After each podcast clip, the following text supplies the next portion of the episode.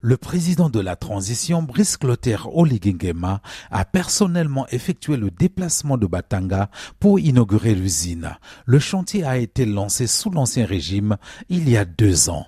Adrien Broche, directeur général de Perenco. En réponse à un besoin en énergie supplémentaire exprimé par le Gabon, Perenco a lancé le projet de construction de cette usine de GPL, ce qu'on appelle plus communément euh, gaz butane ou gaz domestique. Ça représente pour nous un investissement de plus de 50 millions de dollars, soit euh, environ 35 milliards de francs CFA, qui a été réalisé à 100% euh, par Perenco.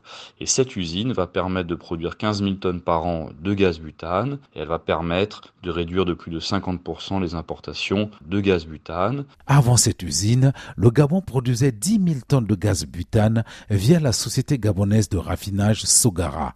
Toute cette production ne comble cependant pas la forte demande nationale. Bonne nouvelle pour les populations, juste après l'inauguration de l'usine, le gouvernement a baissé le prix de la bouteille de gaz de 5 950 à 4 950 francs CFA, soit une réduction de 1000 francs CFA. L'État peut encore mieux faire, plaide Albon Migueli de l'ONG Manji Moins Cher. En comparaison d'autres pays, par exemple, on va parler du Maroc qui a pour la même bouteille à 1250, la Tunisie à 1350, la Libye, le gaz est toujours à 1500 francs.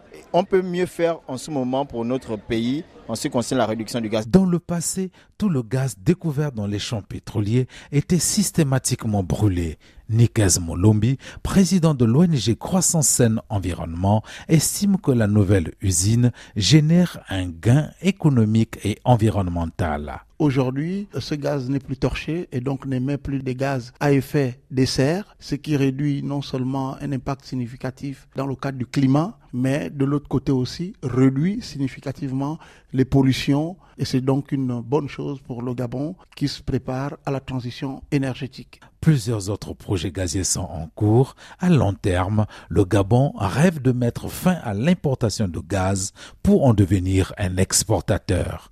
Yves Laurent Goma, Libreville, RFI.